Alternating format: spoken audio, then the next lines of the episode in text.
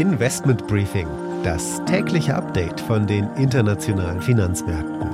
Ein The Pioneer Original. Die US-Wirtschaft schrumpft überraschend im ersten Quartal um 1,4 Prozent. Die Inflation in Deutschland steigt indes auf 7,4 Prozent, der höchste Stand seit 1981. Daraufhin sind die Renditen der deutschen Staatsanleihen deutlich nach oben geklettert. Und Überraschendes gab es von der schwedischen Notenbank. Sie erhöht die Zinsen überraschend, wie gesagt, zwei Jahre vor Markterwartungen. Kanzler Scholz warnt aus Japan, dass Deutschland auf einen Stopp russischen Gases vorbereitet sein sollte.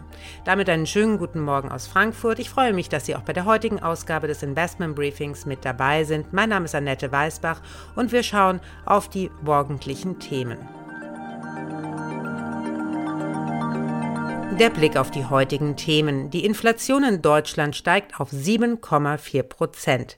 Investieren in das Megathema Klimaneutralität, das soll heute unser Fokus sein. Ich spreche hierzu mit Dr. Hans-Jörg Naumer, Direktor Global Capital Markets und Thematic Research bei Allianz Global Investors. Ich spreche davon, dass die Anleger insgesamt von dem Wachstumstrend hin zur Dekarbonisierung profitieren können und das schon jetzt. Äh, ich merke, dass die komplette Fondsindustrie deutlichst darauf umgeschaltet hat, Nachhaltigkeitskriterien als Grundlage Grundlage ihrer Investitionsentscheidung zu machen.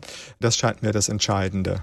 Von der Wall Street berichtet Anne Schwed, sie hat unter anderem die neuen Apple-Zahlen dabei. Ja, die fielen echt gut aus. Die Anleger waren begeistert und generell herrschte hier Kaufstimmung an der Wall Street und das, obwohl die Wirtschaft erstmals geschrumpft ist. Und die Aktie des Tages ist Unilever, der Konsumgüterhersteller, erhöht die Preise massiv.